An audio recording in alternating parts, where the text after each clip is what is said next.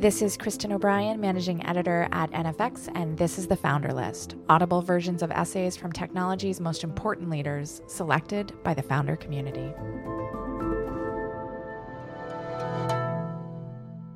This is Aligning Vectors How to Optimize to Maximize Impact, written by Dharmesh Shah, CTO of HubSpot. I learned this from a late night dinner while glamping with Elon Musk many years ago. He said, Every person in your company is a vector. Your progress is determined by the sum of all vectors. I didn't fully understand this at first, so I had to go digging in my brain for what I could recall of linear algebra. Once I pieced together what he meant, the impact was profound. I later shared this session with my team at HubSpot.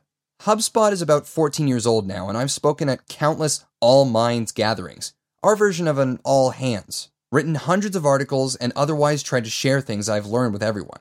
Of all the things I've shared, this aligning vectors idea is one of the lessons that has resonated the most. It stuck. It has become part of our vocabulary, and not a week goes by that I don't hear some reference to it in the halls of HubSpot. What's a vector? In order to understand why aligning vectors is so important, we first need to understand or remember what a vector is. A vector is a quantity having both magnitude and direction. Every person is a vector. Now, let's say you have someone in your company that is a 9 out of 10 on the competency impact meter. They're clueful and committed. They're one of your best. Now, that impact score in and of itself does not make them a vector, because the impact score is just a magnitude. It measures the strength, power, impact. But there's no direction specified. We don't know which way this particular person is moving themselves or the company. It's what would be known as a scalar, not a vector. Now, Let's say we did know which direction this person was moving. Then we'd have both magnitude and direction, and they become a vector. This is commonly represented as an arrow.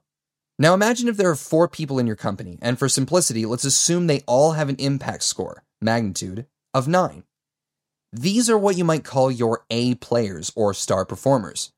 And let's assume we know which direction each of them was moving in, what goals they're solving for, which point they're trying to move to. Since we know their magnitude and direction, they're all vectors. This is what Elon meant when he said, everyone in your company is a vector. Sum of all vectors. In linear algebra, it is possible to add two or more vectors together and get a resulting vector. The resulting vector is based on the magnitude of each vector being added and their direction. So if we considered each person in the company as a vector, we could add them up, get a sum of all vectors, and represent that sum with a single new vector. That new vector is basically the direction and momentum your company is moving. Every person is a vector. Add them all up, and you know how much progress your company is going to make. Let's illustrate with a few simple examples using our four hypothetical team members. Scenario 1 The null vector. Let's say that two of your people are pulling in one direction and the other two are pulling in the opposite direction. In this case, the sum of those four vectors is what's called a null vector. A null vector has zero magnitude and no direction. So in our example, the company would be making zero progress. It's important to note that this is despite all four of the people being high impact, competent people. In fact, they could all have been 10 out of 10s. They're perfect. And the result would still be zero. If you have perfect people and they're perfectly misaligned, the result is zero progress. Scenario 2 Suboptimal. Of course, that doesn't really happen in real life where two or more people are moving in the opposite direction. That's just a hypothetical, right? This would never happen in our organizations, would it? Let's assume not. Let's look at a more realistic example. What's more common is that most people are pulling in the correct ish direction, except for that one person. There always seems to be that one person. But the sum of all vectors here is not zero. However, it's also not the optimal possible vector. The resultant vector is not 36 units of impact pointed in the correct direction. This is better, but it's still not optimal. Scenario 3 Aligned vectors, the holy grail of alignment.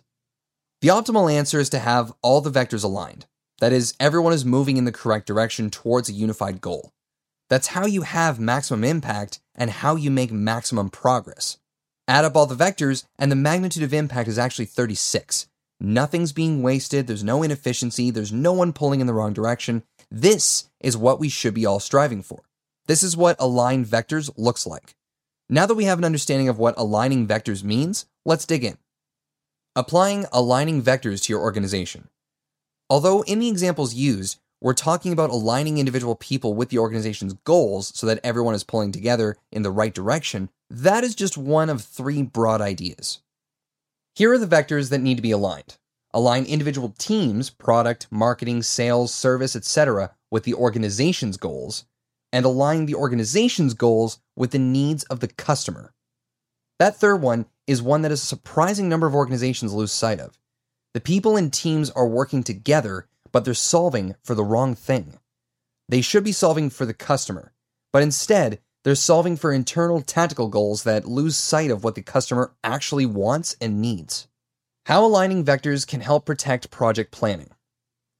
If you're like most organizations, you have a list of projects or initiatives somewhere. If you're good, you try to measure how well those projects are doing. What we started doing at HubSpot is looking at projects that are not going well and asking ourselves these two questions Is the magnitude of investment in this project sufficient for what we want to accomplish? If not, we have a magnitude problem. We need more investment, more resources. Are the people and other related projects aligned with this one and vice versa? If not, we have a directional alignment problem. We need clearer direction, better communication, and readjustment, realignment of vectors. Going through this exercise is often very revealing. Sometimes it's shockingly obvious that we have a magnitude problem, and other times it's obvious that we have an alignment problem. It's vectors all the way down. I've now become obsessed with vectors. It's vectors all the way down. Every piece of content your marketing team produces is a vector. They should all be aligned. The partnerships you forge should be aligned vectors. It's not just about magnitude, i.e., how big is the company you're partnering with, but how aligned is the partnership with both of your respective goals. If you're raising funding, don't just solve for deal terms, maximum valuation, minimum dilution, etc., but figure out which investor is the best aligned with the kind of business you're trying to build. That'll likely have a much larger impact on your outcome and your happiness than whoever offers the most money or highest valuation. How to increase progress without better people or more funding. Here's the thing that I found the most startling about this whole thing it's profoundly simple. Assume you had a hold on everything else constant no new people, no upgrades to the skills of existing people, and no additional funding. Even then, you can still improve your rate of progress and level of success by better aligning your vectors. You can make more progress with the amazing people you already have simply by better aligning their vectors. We should pause and reflect on that for a moment because it means that all of us have hope. We can be better. We can accomplish more. We can have more impact. We are not dependent on more money or smarter people. We can go further and have more impact by aligning vectors. The team that gets 80% of the decisions right but is 100% aligned will beat the team that gets 100% of the decisions right but is only 80% aligned. So, what do you think?